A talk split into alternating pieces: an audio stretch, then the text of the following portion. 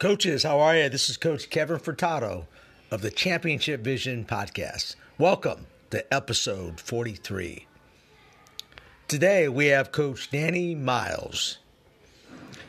Coach Miles has been the Oregon Institute of Technology Owls men's basketball coach for 45 years and is one of the four winningest coaches in the nation, having reached his 1000th win on February 1st, 2014. Coach Miles' accomplishments are impressive, including three times NAIA National Basketball Coach of the Year 2004, 2008, 2012. He was inducted into the College Basketball Hall of Fame in 2018. National Association of Basketball Coaches Coach of the Year 2012. National winner of NAIA's Champion of Character Award for all sports in 2009. AT Slats Gill All Sports Coach of the Year 2004. DNA Award at the Oregon Sports Award Show 2013. Guardians of the Game Pillar Award for Advocacy from the National Association of Basketball Coaches in 2013. Three times NAIA National Championship. He received the Coach Wooden Keys to Life Award at the Athletes in Action Legends of the Hardwood Breakfast 2015, held each year during the Final Four. Mr. Miles is native to Southern Oregon and is an alumnus of Southern Oregon University. In 2005, he was a recipient of the Distinguished Alumnus Award at a dinner held in his honor. He is a charter member of the SOU and the City of Medford's Hall of Fame for his outstanding athletic fortunes. Coach Miles has coached 10 summer clinics in France, as well has held clinics in Australia and China. In 2010, Miles participated in the Athletes in Action as a staff member, traveling throughout Kenya and Rwanda, Africa, where they hosted basketball clinics. In August 2011, he was selected as the head clinician for AIA, having coached the national coaches of Rwanda, as well as the top men's and women's players from East African nation. Having grown up in Medford, Coach Miles is looking forward to returning to his roots and settling nearby with his wife, Judy. He is the fourth most winningest coach in college basketball history at Oregon Tech, the last three letter varsity athlete at Southern Oregon, and now the 72 year old is the head athletic director at Cascade Christian High School. Miles has been serving as the school's assistant AD since April of 2016. He's still only part time, but now is the head man after former athletic director Dave Fennell took a position as the advancement director. They said I can come and go when I want. I try to be fair with them also, and I appreciate the opportunity. As I told them, anytime they want to get a real full time person in, I can leave tomorrow. I'll try to do the best I can and see what happens, he said. the new role for Miles isn't all that different from what he's already been doing. It centers on mentoring coaches and student athletes. The best way to be associated with young people is in the situation I'm in now, rather than sitting at home or being retired, Miles said. As head athletic director, Miles has already been hard at work. On Monday, the efforts from him and the rest of the Cascade staff paid off. Starting in 2019, Challengers Athletics will be in a new conference. Miles said Cascade Christian was originally looking to go into the Skyline Conference, a jump from 3A to 4A, and also a jump in competition, but wanting to stay in the same league as St. Mary's to keep the rivalry in place. Both teams will join the newly created 3A Umpqua River Conference. Coaches, I just want to tell you, it's uh, I'm so excited to have Coach Miles on. Uh, I have all his videos and tapes. He ran an unbelievable system at Oregon Tech. Um, uh, ba- really, what I got from him was uh, his drills. He has specific drills that he uses. He actually reminds me of the great Ralph Miller from Oregon State, old old time coach. Um, unselfishness, uh, team play and he has so much success. And another thing that I got from him was his VPS system, his value point system, um, that I think everybody should have. Uh, but you're, you're going to get a treat from hearing Coach Miles and his journey as a coach and what he's doing now to mentor other coaches. Coaches, let's welcome Coach Danny Miles. Coaches, how are you? Hey, make sure to check out my friends at Dr. Dish Basketball. They were a main sponsor of my Legends Clinic last year. and I got to see in person why the Dr. Dish is undoubtedly the best shooting machine on the market. I'm super excited to get one in my program here soon. As a matter of fact, it's already in the process of being ordered. The technology and versatility of the machine are unmatched. Make sure to check out their product lineup and their new Dr. Dish CT machine on their website at drdishbasketball.com and follow them on Twitter and Instagram at Dr. Dish B-Ball. Mention this podcast and you can save $300 extra on your next Dr. Dick, Dr. Dish purchase. Get one soon. This is Coach Kevin Furtado of the Championship Vision Podcast. Hey, coaches, this is Nick Bartlett with Dr. Dish Basketball, and you're listening to the Championship Vision Podcast with Coach Kevin Furtado. Make sure to check us out at drdishbasketball.com and on Twitter and Instagram at, at drdishbball for daily basketball drills, tips, inspiration, and how we've revolutionized the basketball shooting machine over here at Dr. Dish. Also, mention this podcast and you will receive an exclusive discount on your next Dr. Dish purchase. Thanks for tuning in. Kevin? Coach Miles, how are you? Good. Hey, this is great. Hey, I, I feel like this is a major accomplishment. This I know it's tough to get on. Well, for, me, for me, it's a real big one. um, yeah, it's you know I started the podcast, and I, I tell you I, I tell you why I kind of started it, but um, it was just to kind of pick the brains of coaching friends of mine, and then I had you know then then I then I started to kind of branch out and really try to try to get coaches that have uh, been successful at the high school and college level. It's amazing how many. Right. Well, uh, and I'd be more than happy to. Yeah, and I appreciate that. I, I, appreciate you joining the podcast. I know you're a busy guy, uh, and I, I've really, I really studied, you know, your career and everything. And I tell you what I love is how you kind of got into coaching when you first started at Oregon Tech. And at originally, you were only planning to coach for two to three years. How did that kind of develop into what it did? Well, actually, uh, you know, I wanted to be a coach uh, since I was probably oh sixth grade, uh, seventh grade. You know, I really admired my coach. My dad passed away when I was 23, and the two guys that kind of became my surrogate fathers were my grade school coach is also an American Legion coach, and then uh, I had a ninth grade coach that uh, I was actually asked to be my assistant if I if I had come back to Southern Oregon University and coach, and I was offered that one time. I was going to get them as assistants. So, but coaching, you know, was a, a big deal to me. But uh, when I was uh, actually, I, I I wanted to be a D1 football coach or baseball coach. I started in three sports as a freshman at Southern Oregon I had originally gone to Oregon State on a baseball scholarship and was going to play football too, and then had a toboggan accident. Because of that accident, I transferred to Southern Oregon, and uh, and so uh, my freshman year I started all three sports as a shortstop, point guard, and quarterback, and then it overlapped so much. Football I came out uh, like three weeks late, and baseball I was late getting out for baseball, and so after that first year, I I just I played two sports uh, football and baseball. And then uh, when I went into high school, uh, I coached two years in high school. And um, at the high school level, I was the first year I was assistant in uh, three sports. And, and the freshman, I coached freshman basketball. And then uh, the next year, I was head baseball coach in Bend, Oregon.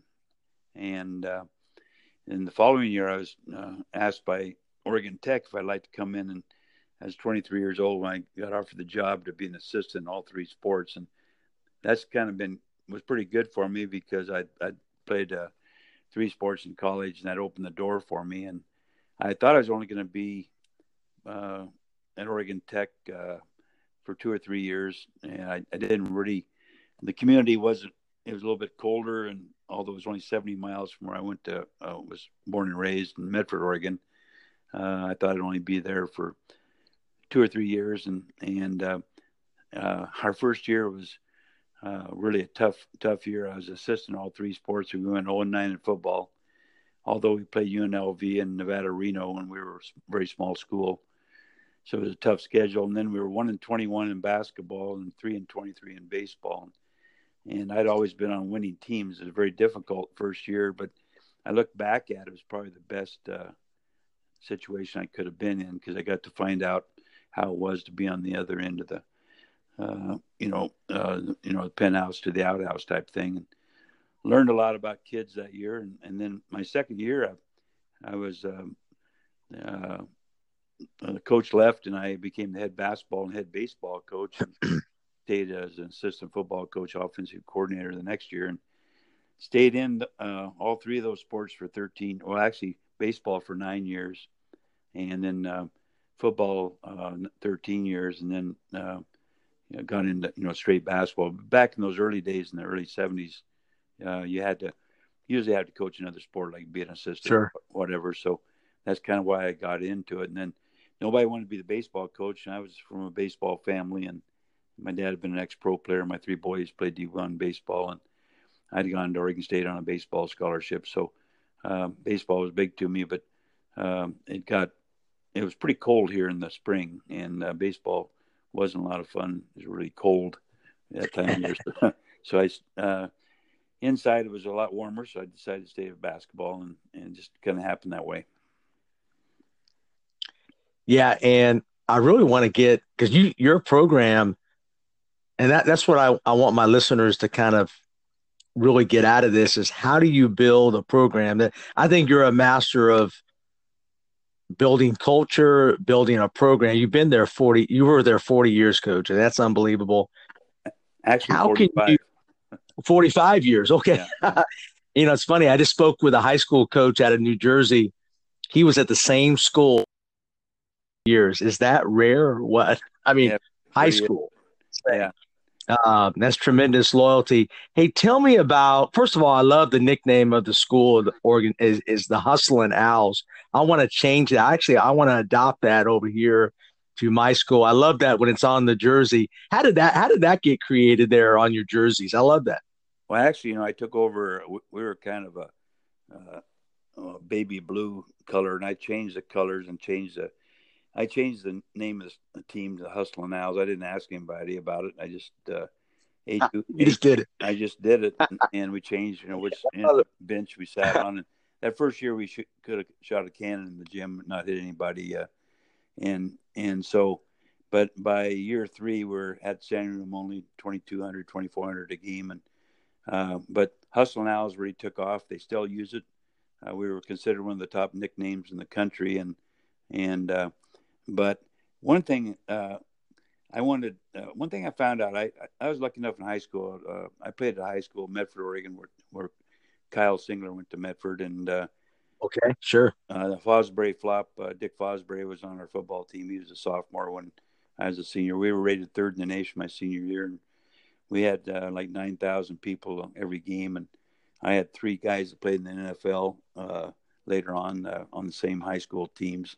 And so I played in really a, a, great situation. But I, I found out playing at Oregon, uh, coaching Oregon Tech that first year that there were some kids. You know, we are playing UNLV in uh, Nevada, Reno with 195 pound uh, defensive nose guards and stuff. Uh, we started 13 freshmen who got pounded like 40 to nothing, 56 nothing.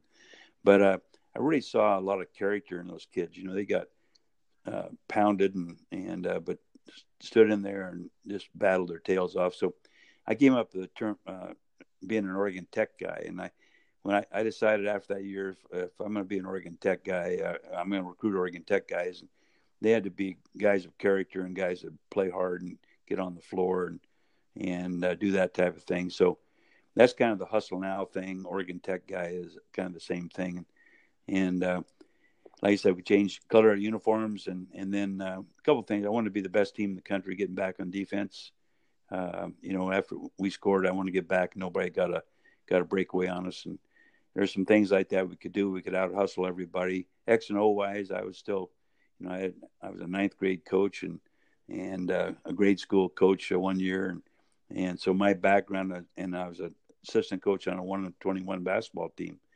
But uh, that first year we won eleven, then we won fourteen, then we won twenty five 24. Then we won 25, and we got it going and started filling the place. And and uh, but uh, the Oregon Tech guy, the hustle now thing was uh, really important to kind of get our, our program where we want wanted to go. Yeah, it's really an identity, right, Coach? I mean, I mean, it's so important. I I, don't know why you know programs don't do that more. Um, I'm, I'm actually going to try to steal that. Don't don't take offense to that. I'm going to try to steal that for my program. I just love that. Um, it's kind of like the running rebels, but I, I still like the hustling owls. Um, we're the Titans. Oh yeah. So I'm not sure if that sounds as good though, Coach. I don't know. Yeah. Hey, um, we're going to talk a lot about because I have all your videos, Coach. I have your book. I've read it two or three times, to be honest with you. Um, I love your system. Uh, matter of fact, um, I also have studied Coach Ralph Miller, which I guess it says a little bit about how old I am, but you guys are so similar in your styles of play, and I think, I think you guys and even Coach, even Coach Ralph Miller are to me kind of the unknown soldiers. Your average person doesn't know anything about you guys, but you're really you're the best. You know, you're, you're just excellent teachers of the game, tacticians, and you grind it out. You're a grind it out coach. Do you feel like small college coaches don't get enough respect? Well, you know, first, uh, if I could answer the first part about Ralph Miller, uh, he was coaching when I first got my job, and uh, I went up and spent three hours with him uh, a week after I got the job. And I'd never met him before. Sat down with him, like I said, for quite a while. And I remember he told me one time uh, while I was there, he said, "You know, there's only been a couple guys ever been, been, that could throw the bounce pass, and that was Bob Cousy and Ralph Miller." And uh, so I got kind of a kick out of that. And and basically, we were saying a lot of guys try to throw the bounce pass when they're going full speed to another guy's going full speed, and a lot of times he told me, you know, the ball ends up in the drinking fountain someplace, you know, and and uh, but he had some. Uh, he had a three lane rush and wide figure eight that he ran that I, I stole from him, and uh, right. I thought uh, those two drills we used to do those uh, 16 minutes a day uh, every practice and we were one of the best teams in the country not turning the ball over. He was a great conditioner, and and uh, all our we always did all our, we didn't run after practice. We did all our running during the drills. We finished up with pride drill, which was a real kind of a perfect play type thing, and then getting back on defense. And the quicker, harder the kids worked, the quicker they got done. And it wasn't really a, uh, like a suicides or anything like that. It was part of uh, what we do. But uh, Ralph Miller, you know, uh, was an inspiration to me, and and especially taking care of the basketball, and uh, and and then your your your see your second your other your question was let me if you can get that to me again. Uh, you asked about. Yes, it, it was. Uh, it. I just like your your systems of play. Okay. Are just very, very similar, and that is the one thing that kind of I kind of refreshed my memory again on what you guys really emphasis it, it, it is about passing but you mentioned something today i was watching one of your videos again. It was on touches. Everybody should be touching the ball. And that is today that is not being taught today coach. I think it's so selfish game now but the teams like the warriors things like that. I love that that you wanted everybody to touch the ball almost on every possession. Is well, that correct? We, yeah the way we ran our break is you know a lot like uh, roy williams' break and uh, we called ours a post lane break, but uh, we we like to run our our big down the floor as hard as he can to the net. We'd have our wings run the uh, two and three or the outside lanes, and then sure, we had our sure. four man take the ball out. And our four man, we wanted more of a, a point forward type guy, and uh, and then our point guard would run the bubble, and we try to score within four seconds after a made shot. So we tried to run all the time, and then we went from uh, that into you know maybe a little bit of a secondary action. But what we wanted to do is score early or skate, score late in the possession. And one thing about the uh, post lane break, if we just got the ball down floor and reversed it quickly, uh, we'd get everybody be touching the ball pretty much. You know, the five or the big man, uh, uh, I mean, the four man takes it out, one man's touching it. You get the ball the wing to the two, you swing it back to the through one to the uh, four, back to the three, and then maybe inside of the post. Uh, and so people are touching in the first seven, eight seconds. And uh, I thought the kids worked much harder if they got at least a, uh, a touch every once in a while. And uh, and then we went our offense. But our, our, philosophy was to score early on the break and try to run at all times. If we can't get it, then get some touches. And I know in the national championship game in 2012, we were playing Rollie Massimino's team, uh, which is Northwood, Florida and they had a terrific team. They were like 33 and two, and and first half was 1918. we were down, but we tried to go too much uh, too much one on one. They had a little point guard five five, and then the national player of the year uh, was the, the other guard, and they had three guys who on to play pro ball, six eight, six nine, from uh, kids from overseas. They were all good players, and uh, you know we tried to go one on one with them, and, and you know we didn't want them to, but they they did too much, got caught up in the TV game, that type of thing. And second half, it, second half, I told them, I said, guys, I'll promise if you get touches, uh, we can win this game. We'll win a national championship. And Second half, we first half we averaged about two and a half touches, three touches, and second half we averaged four and a half to five, and we scored 46 points and won the game by 17. And again, uh, you know what a lot of young coaches don't understand. Sometimes you think it, to score a lot, yeah, you're going to have to get down and shoot the ball in the first, second pass, that type of thing. But you can get a lot of layups, and I've always felt after three or four passes, somebody on the other team is going to break down defensively, and and uh, so that was our philosophy that we had for uh, many years, and I think it really helped us. Yeah, and I love the analytics there. Um, we're going to talk about your VPS system that I use here as well. Um, I mean, do, do, you think it's important to keep track of touches? I mean, I, I think there's something to that. Yeah, right? I well, you know, in that game, for example, I I, I wanted uh, after the game was over, I wanted to look at it and see what our touches were, and and you know we scored 18 and then we scored 40 46 and uh, we had twice as many touches pretty much uh, in the second half. And uh, so um, I, I you know again it's something i usually don't really look at that much but i know the kids really bought into it too. They they learned that if we did that that uh, one of their defensive guys are going to become a coward within about the fourth pass most everybody plays great defense for three passes but you get into the fourth, sure. fourth, fifth, sixth pass, then somebody's going to break open. Yeah, I totally agree with that. And I, and just to tell a little bit about how I believe in that. This year, I have I have a great sophomore player. I coach girls um, at a small school. I'm a small coach. I'm a small time coach. Yeah. Um, and you know we're kind of building a program here, but she's a fabulous player, and the rest of my kids are just average players. And then early on in the season, coach, we set a lot of a lot of ball screens for her and so forth to try to get her some quick shots. That did not work. But it did not work until we went to more of a five out passing cut motion, more of what we call read and react. And everybody was touching the ball, everybody was moving. She started to score more. I mean, yeah, that's that to me. That's that's the essence of basketball, right? It is, you know, and and uh, like I said, when you mentioned Ralph Miller, they they really pass the ball. Uh, you know, I have, you know, like a lot of there's a lot of clinics where kids go to learn to dribble the ball. Well, you know, I had, I yeah. have a rule even in college. Uh, you know, uh, you know, our guys and college guys can from the top of the key uh, cross over and take one dribble and get to the rim. You know, and and I always guys in our level that are six six or bigger. I always said, well, basically, you only need one dribble. You shouldn't use more than one dribble. Uh, and you know uh, unless you tell me and tell me why you need to use more than one dribble. I'm talking about our bigger kids, and uh, they really couldn't tell me very often. So, so what I'm saying, I guess, is you can go to these camps and learn how to dribble and through your legs and around your back and all that stuff, but you need to learn to pass and and you know have uh, be able to lead people in the pass, be able to pass in the run, and that's what the wide figure eight and three lane rush are so good at. You have to in, in just split seconds, you have to catch and either you know you don't want the ball ever to hit the floor in this drill, and and if you catch and there's a guy 15 feet from the basket, you might have to throw a bullet pass. Uh, if he's uh, 30 feet from the basket, you might have to hang it out for him, and uh,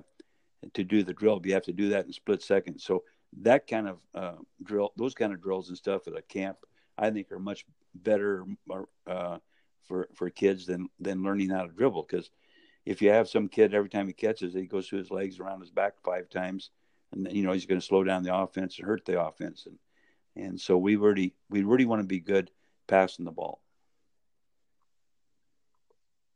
Yes, and it's it's an undertaught skill. It's it's a lost art, right? I mean, passing. I mean, um, and how do you do that? Because I'm a believer in not just two hand. I teach them even my young kids how to pass with the outside hand. Yeah, I mean, I, I and I, I I think that's they need to do that, right? Yeah, I think that's really good. You know, one thing you you watch if you really start breaking down and watching people like like the one of the things the dip and shooting. You know, a lot of people, a lot of girls, are, especially, are taught. You know, get the ball. You know, and and they, they you watch them shoot. And they they put the ball up kind of uh, uh, almost to their shoulders, and they shoot from there.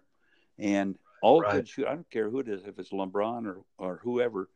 When they catch the ball, they're dipping the ball down to uh, pretty much their waist every time they shoot, and uh, so uh, and like you said on the passing, you, you have to pass with your outside hand many times. Sometimes you can uh, reverse the ball with just a direct uh, chest pass type thing, but uh, some of the times you have to go with your uh, uh, pass with the hand away from the defense, two-handed pass, and but those are skills you should teach, and some people don't do that. But the again, passing drills are very important, and, and you talk about passing the ball to post. It's it's a some guys can't do it. We had one guy uh, I mentioned in my VPS uh, video.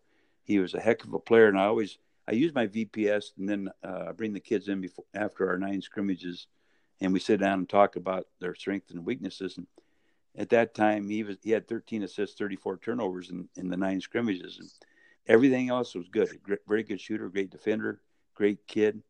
And I said, if you just turn that around, uh, you're a great player for us. He ended up being a .94 in those scrimmages. He ended up playing 160 for me um, in my VPS system and was a great player. But what I told him, hey, you don't enter the ball very well to post. You don't need to. We have other guys who can do that. You just make the basic pass. Don't try to thread the needle. Just keep the ball moving, and uh, and you know keep getting better. Try to get be a better passer and stuff. But uh, but some kids can't enter the ball to post. Just like a lot of people put their high post, or you know, the high posts of their big guy that's uh, can't catch or pass, and that's not. I always put uh, one of my best ball landers, if not my best ball lander, in the top of the zone and uh, get the ball to him and make him create. So, uh, you know, passing the ball is so important, and you need to have the right people passing. Yes, and it's not only the pass, coach. I'm finding out that it's it's the pivot work. Um, you know how to angle your body with with your feet. You know what I'm saying? To deliver that low pass into the post. Uh, it's also people learning how to catch at the girls level. Girls can't catch, so we got to spend a lot of time on that. And right now, you're you're doing a lot of work. Uh, I know you're AD at Cascade Christian. Tell us about that, and also you're still doing a lot of camps, coach. You're still coaching it up, yeah, aren't you? Uh, in fact, I'm going to Guatemala here with uh, uh, the coach that uh, took over for me, uh, Justin Parnell, who just took our, our team to the finals in, in, in NAIA Division Two, lost to Spring Arbor in the final game, but had a great year. And we're going down, I think, three Texas A&M players and some other uh, with athletes in action for for about six days here uh, pretty soon. And then I do quite a few clinics around uh, around here, and I also am right now I'm working with Monday nights I just work with some uh, some kids that are really uh, one kid is going to BYU uh, that's a walk on wants to get good enough maybe to be able to just be on the team and another kid is a very good sophomore here in Medford, Oregon. Another uh, another kid is uh, you know uh, c- coming back from college, going to work with him on Monday. So I just work individually with kids and and that way I can stay in the game. It's still a lot of fun. Yeah, and, and, tell us about what do you think about youth development? Know, you've been coaching a long time. What what has changed in players? I know kids are playing more. Are they putting the time in the gym working on individuals skills? What what's the difference? What what do you see nowadays as compared to maybe when you first started? Well, I, I think it's starting, you know, to come back. I know Jerry Colangelo and when he took over the the Olympic team – uh, and all those when they, those guys got together, they wanted to get it swinging back. It used to be the, all the good kids would go to camps and they were just pretty much shooting threes and dunking. But I think it's swung back around now where the kids are really getting some good coaching. Uh, and, you know, the, the kids are, uh, I don't like uh, kids just going to one sport. I, I love three sport athletes. Um, old school.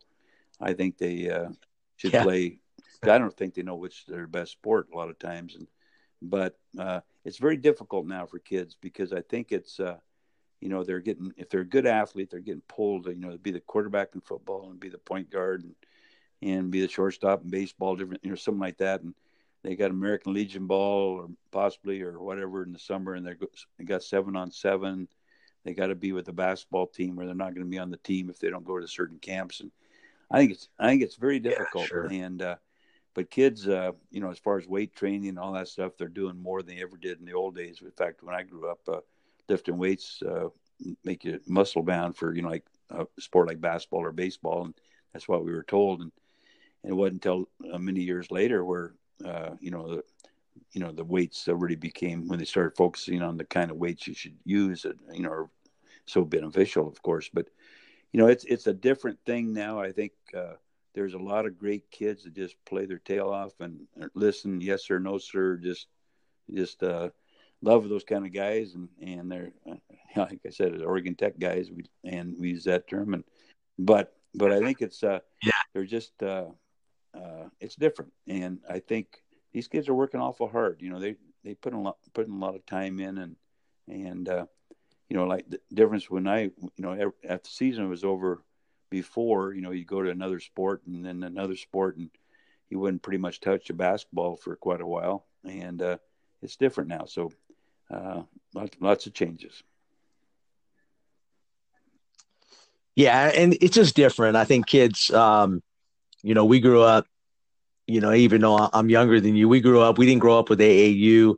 We grew up with going to the parks, you know, just just just playing against people just on our own. I think there's there's a lot of advantages to that, but I guess there's also advantages on playing organized yeah. ball uh, do you see that as an issue now where the old old days man it was, it was you went to the park and you tried to play against people where nowadays man it's everything's yeah, organized there's been three you know back when the people of color couldn't play ball uh, and then you go to the next level where uh, young women women couldn't play ball until you know our, my granddaughters my daughters have had an opportunity to play but girls i grew up with never had an opportunity to play you know, and, uh, and it wasn't until after the 70s and then when Title IX came in that uh, our our kids that were uh, females had an opportunity to, uh, you know, play like the guys. And uh, I think right now it's the worst, one of the worst times ever because if you're not affluent anymore, you can't go to camps. you can't, you know, I, I see 70 to 75 percent of the kids uh, quitting.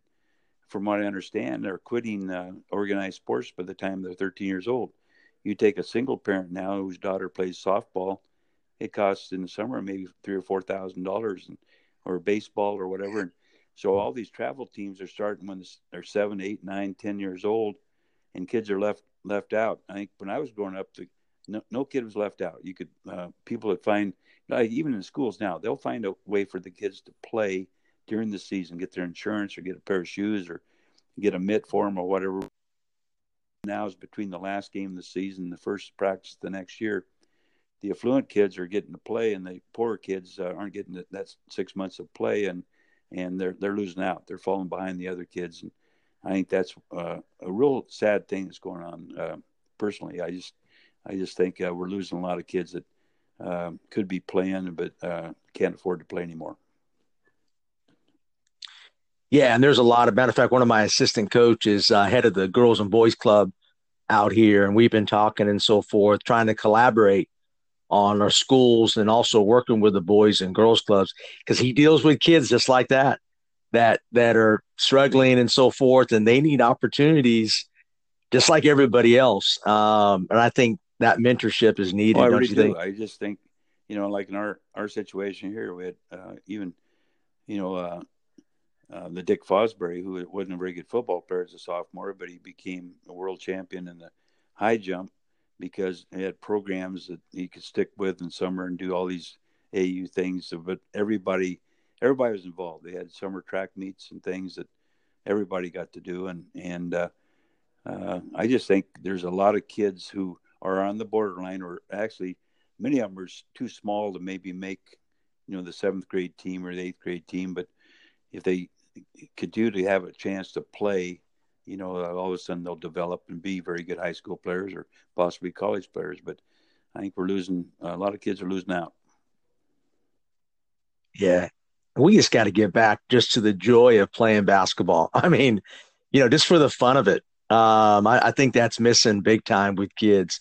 Uh, but that's a lot of the parents. Yeah. We well, we have to kind of educate. Again. I had a situation after um, basketball camp in, at Oregon Tech every year, and I take all the uh, usually about twenty five basketballs, and I drive around town after the season you know was over, uh, the camps were over, and I just I go by outdoor courts and found a couple kids out there shooting. I'd give them basketballs. And my last five or six years, I couldn't find anybody to give a ball to, you know, and and so they're not playing on their own. And mm. I, I think playing on their own is you know very important, or playing three on three, or going down in the parks and playing. It's uh, uh but everything kind of has to be organized now. And but one of the problems too I'm finding is a lot of the gyms are locked up. A lot of the outdoor fields are locked up where kids can't get on the fields because of liability and stuff. And that's different. We used to be able to get on the fields all the time, and now it's uh, a lot of stuff's locked up on them. Yeah, we we as uh, adults and coaches, I mean, we got to step it up. We got to do more things for the kids without it being a cost involved, just to try to get that love and that passion. Because I think eventually it's going to affect our our game and so forth eventually. Right now everything's okay but eventually i think and a lot of lot of lot of kids are just losing out the opportunity just to play and and, and be mentored. Coach tell me about your your hall of fame. 2018 you were nominated for the hall of fame. You mentioned something. You said only three small college coaches are in the college hall of fame. What what did you mean by that? Uh, i thought that was that was an interesting well, statement. I, I, I always thought, you know, I, I, was so surprised when I got the call from Jim Haney that I was getting put in the Collegiate Basketball Hall of Fame. But I think there's only, uh, oh, there's Big House Gaines and a couple other coaches. Uh, um, I can't remember the other coach. John Wooden was his first couple years, you know, Indiana State. That was a considered a small college at that time. Mm-hmm. But I, what was really great about it, I mean, it was an unbelievable honor, and I, uh, uh, I couldn't believe it. But I, I, I just hope it opens the doors for many, many others down the road here, and and uh, to be put in that Hall of Fame. So I was, like I said, I was very honored to be picked, but it was uh, hopefully it'll help help other coaches have that opportunity. Yes, and, and you you got your 1000th win on February 1st, 2014. I know you I know you still remember that day. I'm sure. Um, what did this reveal about you and your career? Well, one thing is kind of interesting. My, I know my son, one of my boys, a couple of my boys uh, came uh, the week before, and we didn't get it then. Then on the road trip, we lost it on the Friday night. We end up winning on a Saturday night in Salem, Oregon, against Corban University, and and uh, the thousandth win. But um, well, you know, it, it was. I didn't really realize until about win 800 or 750 or whatever, then that, you know, the uh, Adolph Rupp had the record back at that time, and then Dean Smith had it, and then Harry Statham passed him, and and then Harry was a friend of mine and at, at McKendree uh, College, and he he ended up winning, just retiring this year, 1122 wins, and and uh, but winning a thousand, you know, you know, not too many people have done that, and and uh, at that time, just the, I was only the second one, and and um, it was pretty special because I, you, you don't get into coaching to, you know, all, all I want to do is be respected by my peers and and uh, have kids have a uh, look back at having a great time when they played in our program, and if you could win a three or four uh, conference championships and maybe go to the nationals a few times, uh, that would be you know a great career, and, we we were really blessed. And when we won three national championships, got five Final Fours, and and uh, that was uh, special. So uh, I've been very blessed that way. But uh, it, you know, like I said, it's you know I didn't realize I'd coach this long, and, and that's just the way it worked out. Yeah, and I, I want you to talk about uh, another great quote you have, and I um I just I, there's so many small college coaches out there, and it's it's even small that that don't get opportunities maybe at the higher level. I think the best coaches, and I've been to a lot of clinics, are the NAIA Division three small high school coaches. I think I, I would listen to you guys forever, and I do not want to listen to a top level John Calipari, top level coach. I'm sure those guys are good guys, but I think you guys are the grinders, man. I have a lot of respect for you guys, and um, I appreciate everything you guys do. Uh, tell me about why why the small college coach doesn't get the opportunities like at a Georgia. I mean, where I live, or a Kentucky, not a Kentucky, but maybe Missouri, places like that. Why are why why is that well, not happening? I, I think uh, there's so much money in it now. I think uh, you know a lot of the guys get into the assistant coaching positions, and then you know a guy moves up and they move in or whatever. And uh, I, I've seen some small, you know, like Bo Ryan is a great example. He won four national championships at uh, Wisconsin Platteville or whatever. And, and uh, you know, he moves into major college, does real well. And uh, there's Jim uh, or uh, Coach Beilein from uh, uh, same thing. He went sm- small college coach, and yes. and John Kresse, he he got put in the Hall of Fame with me this past year. Yeah, and he, he was yeah he had like 80 180 percent of his games at the NAIA level and moved right into Division One and and he ended up beating North Carolina twice one year and and kept the record going into major college level.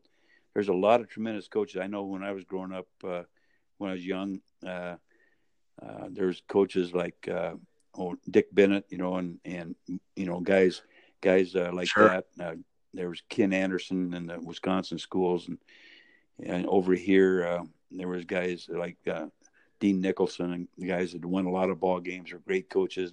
There's no question those guys could coach at the Division One level and do a great job, and and it's a matter of getting the opportunity. What happens a lot of times though, NAIA coach or a small college coach will they'll get a job, but they'll get a, co- a job at a place that's never won because they you know every three or four years they fire the coach and they don't have facilities and and so they they go to the place and they just uh, don't have the opportunity. But uh, the thing about small college coaches, and when you talk to guys that are in major college, like Kelvin Sampson's a friend of mine too. You know, he coached Montana Tech. We coached against each other, but you know, sure. he, he, drove the vans, and we drove the vans through snow and everything else, and we're, we're sweeping the gyms, and you know, we're we have nine or, or 12, 15 guys in the van, and drive at four in the morning. We've all done that, and and uh, but I really appreciate the. I mean, I appreciate all coaches because you uh, they're doing a great job for a lot of people and and in those kids and stuff. And but uh, I have gr- great great respect for small college coaches because they uh, they don't have the you know support as far as facilities and all that kind of stuff that major college guys do. But coaching is not an easy job, and I don't care where you're at. It's it's uh, it can be a lot of fun, but can also be very difficult at times. Yes, and I, I do want to add on. You mentioned in one of your podcasts uh, when you had it with uh, Breakthrough Basketball, um, you mentioned about the so much time you spent uh, in your coaching affected your personal life, and then that's what led you to Christ. Tell me about that because I know I'm guilty of that. Um, I mean, tell tell well, tell you know, us about that. A great wife, and and uh, and I had three three young boys and and just great family. And I was I got hired at 23, uh, and my first uh, basketball coaching. I turned 25 just like a month before uh, I had my first game in college. So I was trying to make it my profession and uh, coaching football. I thought I, I, I, thought I had a chance to go Division One, and uh, uh, at that time I wanted to be a division coach in football, basketball, and or baseball, or I mean, or baseball, and and so I stayed with it for like nine nine years, all three sports, and then I dropped out of the baseball and did the other two, and and uh, but while doing that, uh, I wouldn't spend enough time at home, and and uh, went through a divorce, and it was a very difficult time for me, and um, but uh, from that, I I uh, I learned that I had to uh, def- definitely change uh, amount of hours I spend, and I never took a, after after that. I never took a video home. My last 31 years coaching, and uh, um, I did my work at school and tried to uh, get everything done, or very early go very early in the morning for, before the you know uh, um, at times where I wouldn't be bothering you know anybody and and so uh, uh, that, that made a difference. And I, I, I was very fortunate to uh, have a great wife now, and my ex-wife was a great person. and We're still very good friends, but I wasn't around enough, and so I learned and and actually I I I'd always I'd been a Christian, but I I uh, I went to a funeral of uh, one of my teammates in high school, and I was I was hadn't wasn't born again and and uh, wasn't a believer uh, like I should be, and sitting through that. Uh, uh, he he had written his own eulogy that day, and he named about ten guys here in Medford. I wasn't one of them. I was living in Klamath Falls. And he named ten guys, first and last name, made them promise to go see a man or woman of faith about their salvation. And I don't know if it ever got one of those guys uh, that day, but it, they got me, and or he got me, and I felt the Holy Spirit. And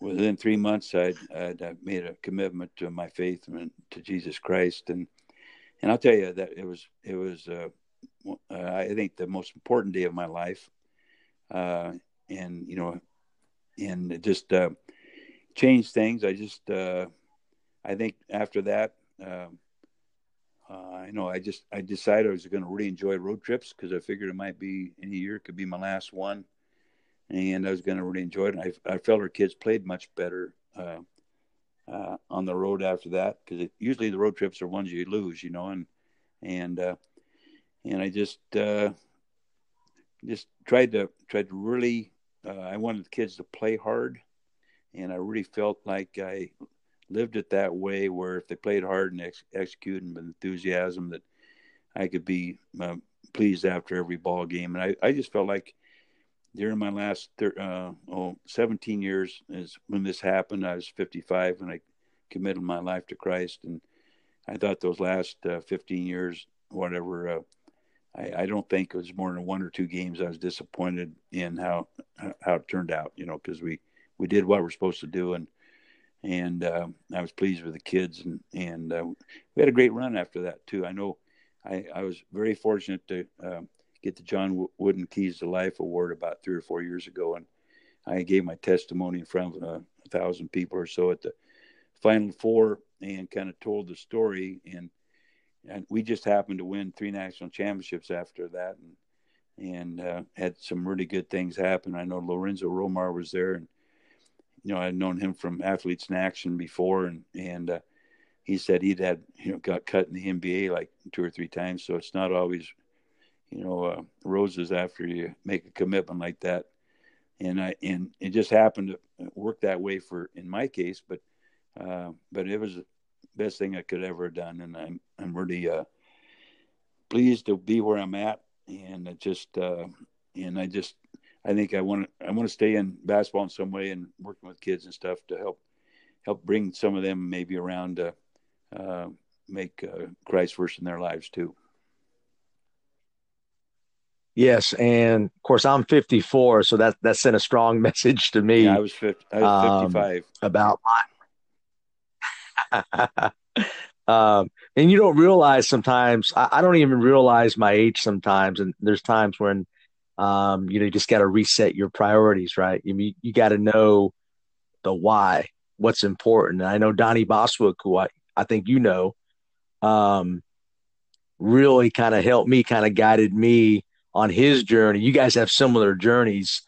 Um, who coaches at Oklahoma yeah, I Wesleyan? Know Donnie real well. In fact, I heard his podcast after you'd called me there night to be on yours, and and uh, he's a great man and a, a, great man of God, and and uh, the thing I've really appreciated is I've got to know a lot of people. Uh, uh, uh, I came to Christ mainly because people I really respected, uh, ones uh, they they they were those kind of people, and uh, it wasn't really what they said, is but is how they lived their life, and and and I was real lucky to have several coaches in our league here, and and people I looked up to, and that, that really helped me too. And then I have a mentor uh, George Deems has played for the 49ers. He was a high school teammate.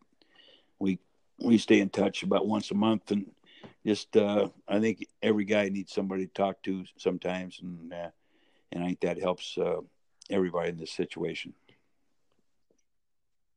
And you're a coach. Are you still are you trying to mentor coaches now? Because I think that's needed in our profession big time, just like I'm talking to you.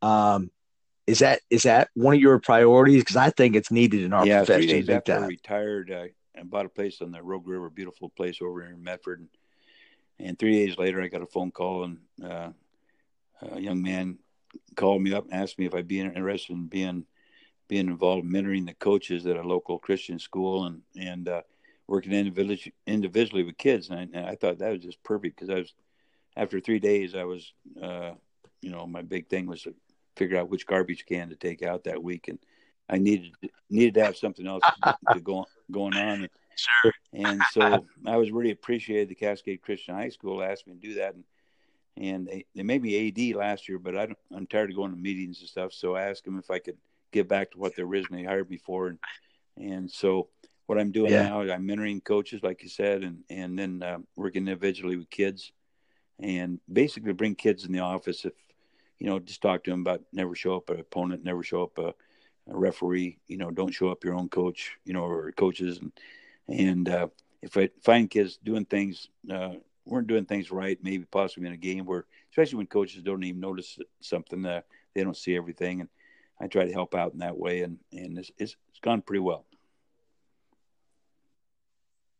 Yeah, and that's that's that's needed. I mean, we need more. And in our program, we really we talk a lot about um, culture and the core values. We talk a lot about body language.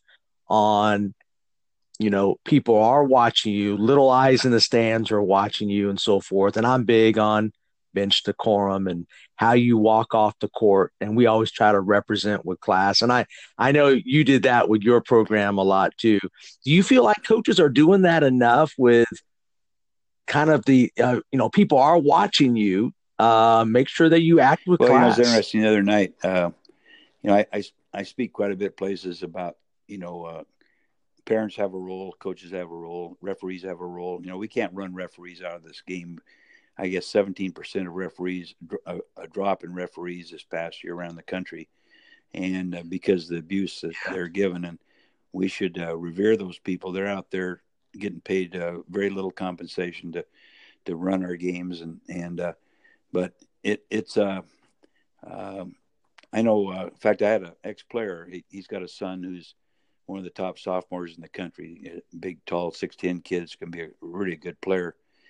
And when I went to watch the, uh, his son play, he, the dad came over and said, "Well, coach, I'm sorry. I I, uh, I probably didn't act real good in the in the in the uh, stands tonight." And he did get a little bit uh, over overbearing up there at times. And and I told him, I said, you know, the thing that's important is you, you got to realize is is uh, one thing. If if some coach comes to recruit your son, he should look across the gym and ask which one is, uh, you know, uh, Nate's, which one's Nate's uh, dad or mom, and uh, the coach should not be able to notice you over there other than you're watching the game and stuff. And and uh, then the next game I saw him, he wanted to know if, how, how he did in the stands. it was kind of funny, but uh, you know, but you know, we have to be told that sometimes. It can be parents or whatever. Sometimes Yes. as a parent, we don't understand how we can embarrass the kids and things, and uh, by how we do things, and and uh, and so uh, we all need to be told those things. I know that one thing that NAIA does a great job of champions of character, but when you have a meeting for a whole bunch of parents and stuff to come to get some um, told some things that are very important about how to be a parent and things, uh, it's usually uh, the people that it's like preaching to the choir because usually the people that are there ones that don't need the help. It's the ones that aren't there, and that's where, who we've got to get to. Coach, I love that. I mean, and after this is my 30th year of coaching, I think administrators and schools need to take control of their their, their parents and stands. That that's that's a big issue of mine. Uh, our parents are actually pretty good here, and but I see I, I go to games and try to scout. I can't sit in the stands. I mean the the criticism, the body language. I just got to go somewhere else. And we we just got to do a better job as administrators, right? As ADs, man, we got to say, hey, man, this is not how you act. I don't think we're doing enough for that. Well, I, I think you know some some things are happening too. Like coaches, for example, you have very few coaches from the schools now. Most of coaches are from outside. I think the problem, the difference between now and before was if you're the basketball coach back in the 70s or the 60s, after the season was over, you didn't have uh, spring ball, you didn't have summer ball, you didn't have fall ball. You know, you were usually an assistant in some other sport, and then when basketball came around, you'd you'd coach it. But uh, nowadays, you know, coaches are getting run out because they're expected to coach almost year round for very little pay, and uh, and it's just it's very very difficult, and that's why coaches are quitting. You know, they're the, the wife's getting tired of the coach being gone year round for for a sport he's getting paid for for probably uh, three months out of the year, four months, and and uh, but you just see a whole different ball game now. You see parents coaching, and you see, I mean, there's some very good coaches that are aren't in the school, but it's not the same as having a coach in the school. Yes, you got to. I think it's definitely changing. I see that a lot. But there's, you're right though, because there are great coaches. There's that are that are working at the school as teachers that have would have nothing to do with coaching, and you can't blame no. them. I mean, you better be a nut like me who's passionate that, and I'll I pretty much do it for free. Um, that I think these guys guys like me I think are rare a little bit because most coaches have to be paid, but um, I mean, that's great wisdom. I, I appreciate that. I appreciate everything you're sharing with us, Coach. Coach, can you? My last question, because I know I know you gotta you gotta move on. You got things you have to do. Is we're gonna go from we're gonna go from that to I want to know. I want the audience to know about your VPS because I really believe in that. And tell us how coaches can number one study it more, get the materials on it, and how they can add that to your their programs. Well, you know, 45 years ago, I, when I played in college, uh, you know, that was back when Oscar Robertson and Jerry West and all that kind of uh, those guys, and and really what what they kept back then, they kept points a game, rebounds per game. The assists weren't really kept very well. The steals weren't kept. Uh, the stats, you know, uh, stats were a little bit shaky. If you had a scorebook, you're pretty lucky, and that type of thing. And and I, I felt that uh, I used to, you know, I played. I was a pretty good defender too, and and you know, as one of those guys in high school and, and in the college year I played, it was about nine points and six assists, probably if they kept all that stuff. And, and, uh, but defensively, uh, you know, you weren't ever rewarded, uh, other than the coach says, Hey, that kid's a good defensive player. But what I wanted to do is, is, uh, I decided I wanted to keep assists, steals, uh, charges, those kind of, uh, that's part of my hustle and now thing. And, uh, so really, we were doing started doing Moneyball before uh, 20 years before Moneyball came out, and we did it with basketball. And so I came up with a formula, and and it really worked out for me. I I uh, the first year, like I said, we, we took over a one win team and we won 11, then 14, then 25. But we we uh, we do nine scrimmages before our first game, and uh, I keep the stats and then video it or or film it back in the old days, and then go over it, go over the video. And if you know a kid drew a charge in the scrimmage and it was called a foul, I'd change it. So we really got a good look at those nine scrimmages, and we're trying to sell the kids on, you know, being efficient, and uh, we'd win a lot of ball games. And so, uh, what what we did, we took. Uh, I can just go through it quickly here. We took points plus the rebounds plus two times the assists plus two times recoveries Recoveries is a steal, a block shot, or a, a drawn charge, and we divided that by uh, two times uh, missed field goals, uh, and then uh, missed free throws, uh, two times turnovers, and two times fouls. And I came up with a system uh, where basically for boys basketball or college basketball and pro basketball, anything over like a 175 was great.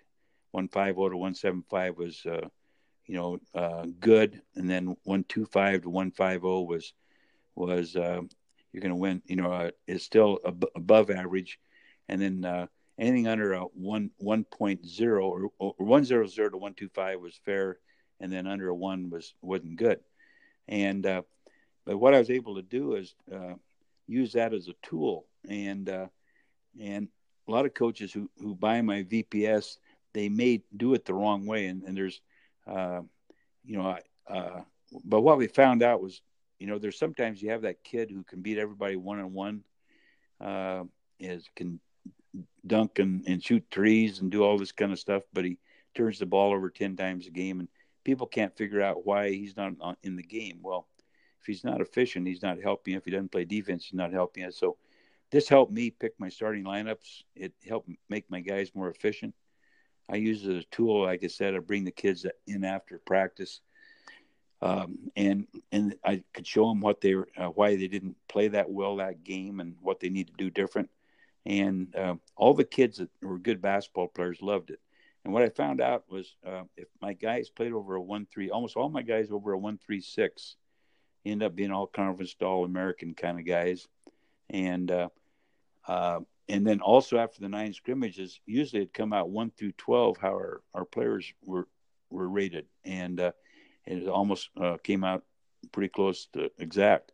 And if we had some kids that weren't doing as well that we felt could could make certain changes. You're not going to shoot the ball a lot better necessarily, but you can take better shots. And, but it, it was really a good system for us, and we used it. Uh, I used it all 45 years, and then I know uh, several uh, people uh, all over the country. We had a coach. I, I showed it to him over in Australia, and, and I took his stats and and showed him uh, who should be playing his pro team, and he changed, made a couple changes in the lineup, and they ended up winning the league after I left. But he's one of the guys that wrote in on my system, saying what a good system it was, and and I had a college coach who's in the final 64 right now, wanted to know why uh, they couldn't beat this other team who happens to be in the 64, and and I went through his stats and stuff. Told him his assist turnover ratio was the only thing different. You're just good on defense, but your assist turnovers you need to get that to one five, 1.5 to one and you'll be as good as they are. And it turned out that way. And and uh, I know going to the national tournament one year, uh, we won the national championship. I told our kids we're playing a team that that had actually just a little bit better uh, VPS than we did going in for the national championship. And I told our guys we had to make at least nine uh, three pointers. That's what we average uh, in this game uh, to have a shot. And we we uh, actually hit 12, won by nine points. Uh, another time I spoke at the Final Four on the value point system. I picked who would win the first two games the first night, and then I got a whole bunch of calls the next night. They wanted to know who was going to win the championship, and I picked that one too. And stuff, but, but it, but uh, yeah. another time, you know, I think Detroit was playing the Lakers, and and I did the value points on it, and and I picked Detroit to win in four. They won in five. The Lakers, uh, uh, Detroit blew a six point lead with a minute to go, or they'd have won four straight. So it's been uh, it's really been good. I, all, I've also been able to compare my teams. Like my three national championship teams, all played about around a 1.40 as a team, and we gave up like right 1.02, 1.04, you know, defensively, and and uh, so it helped that way. But there's a lot of people who bought my system through Breakthrough Basketball, and they have a spreadsheet and everything, and uh, we're still selling oh probably six to 10 a month. And we used to sell, oh, probably 50, 60 a month. But there, there's two or three national teams use my system. And, and, uh, like I said, it's been very good for us. And I think analytics are becoming pretty big now in, in college and pro basketball and, and high school basketball. Yes, yeah. But mine's fairly simple. And it's, uh, and the thing is, the key thing is just learning how to use it properly. And, uh, and that's why I, I speak quite a few places and trying to help people with questions about the system, how to use it. Yes, and I I was one of those that bought it, and I absolutely love it. Of course, I I use right. Hudl now, and Hudl's um see, as well. Hudl's not bad; it's a pretty good system. I mean, they yeah, do everything for see, you. They, they took my system, the VPS, and, in yeah. I saw that. I go, I go, it was I go. And I, I actually called them and wonder why they didn't tell me they took it, you know, but I, I didn't get a patent on or anything. So, but they're, they're yeah, yeah, you should have a commission. Yeah, no doubt you should be making some royalties, coach. Yeah. um, because I that's one that, that's what's funny you say that. I always look at our VPS. I mean, you sold yeah. me on it, coach. I I mean, you know, it's been a long time since I bought it, and I, and I and I still use it. But I noticed that on Hudl, we actually got Hudl this time in our program for the yeah. for the first time. So you feel like, uh, and I definitely agree, it's it's being objective but there is some subjectivity. How much subjectivity that means I test? Well, here, here's here's the things that are important. Like if I send a kid in at the end of the game and and uh, you know I want him to foul three times, well I'm going to give I'm not going to you know hurt him. Uh, I'm going to give him three recoveries too because I asked him to foul. So you got to take those things in consideration. You don't want some kid to go in the game and and he's not playing because his value points are low, but he, he has to go in every game and foul at the end of the game three or four times, you know, and stuff. So you got you got to make a few decisions there. Uh, um, you know, there's you know, uh, like block shots. You know, a lot of times block a block shot isn't worth a darn if the guy's put in the seats, but uh, but also if he blocks three or four shots, he's probably changing three or four also. There's some kids that get a lot of steals, but they're overplaying all the time you got to take that in consideration. If he's given given up points at the other end by overplaying, you know, there's those are su- subjective things you got to look at. And uh, so, you know, and, and I used to, if if it was uh, close between two kids, and uh, you know, I'd go with maybe if everything else is equal, the kid with the highest value points at times. And but it's basically it's a, it's more of a it's just a, a tool to use and to be able to sit down with kids and say, look, you if you'll if you'll get your shooting percentage up to forty percent and, and kind of show them where the shots should be and that kind of stuff, rather than thirty percent, uh, you'll be playing a lot of a lot of minutes, you know, and stuff. But like I said about the real great player, uh, sometimes uh, he thinks he's doing really well, and all of a sudden he finds out he's not playing, and the kids are wondering, well, gosh, he he can beat us one and one, all that stuff. But um, it's a way to show a kid a lot of times that the reason he's not playing is because he's, you know, he's he's not shooting the ball right and stuff, and and uh, that's a good way to sell the kids and and sell him. Yeah, I mean, you, you need evidence. I mean, it has to be evidence based, and that's that's what it is.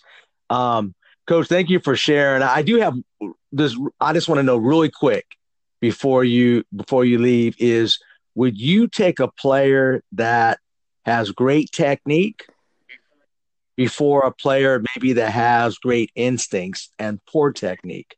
Who who would you take? Well, I'll tell you what. I had a kid a few years ago. He he's a six one kid, had thirty points against the University of Oregon, and he, I put him at the high post against his zone. He was just throwing throwing stuff up every way possible. He was unbelievable. Uh, in our system, in our our defense system, we kind of we play the pack line defense, but he was a kid that I I didn't I didn't have him play any of the rules. I let him use his instinct, and he he'd get mm-hmm. steals and stuff, and and uh, but I did not want to take away from him what God gave him. You know, he had a great gift, uh, instinct stealing the ball, and so, you know, uh, so that, that that was an example. I I think um, when you ask me to take one or the other, depends on the kid. I, you know, and you know he has to kind of fit in the system, but you got to be smart as a coach too to to if you have somebody that's really special, uh, you give them some leeway and let them use their instinct. Yeah, that's where that's why you've won so many games. I mean, that's where the great coaching comes in. It's those little things, those little those little details that I think your great coaches like yourself know. I, I just really feel that way. Coach, thank okay. you for sharing.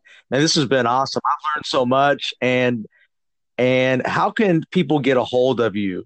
Because uh, I know it's going to be a lot of my friends and coaches. I have a lot of listeners that want to contact you. How, how can they contact you? Why don't you just give them uh, my phone number? That's fine, no problem. Or or just or, okay, all right. Just, how about this? Daniel.miles at oit.edu.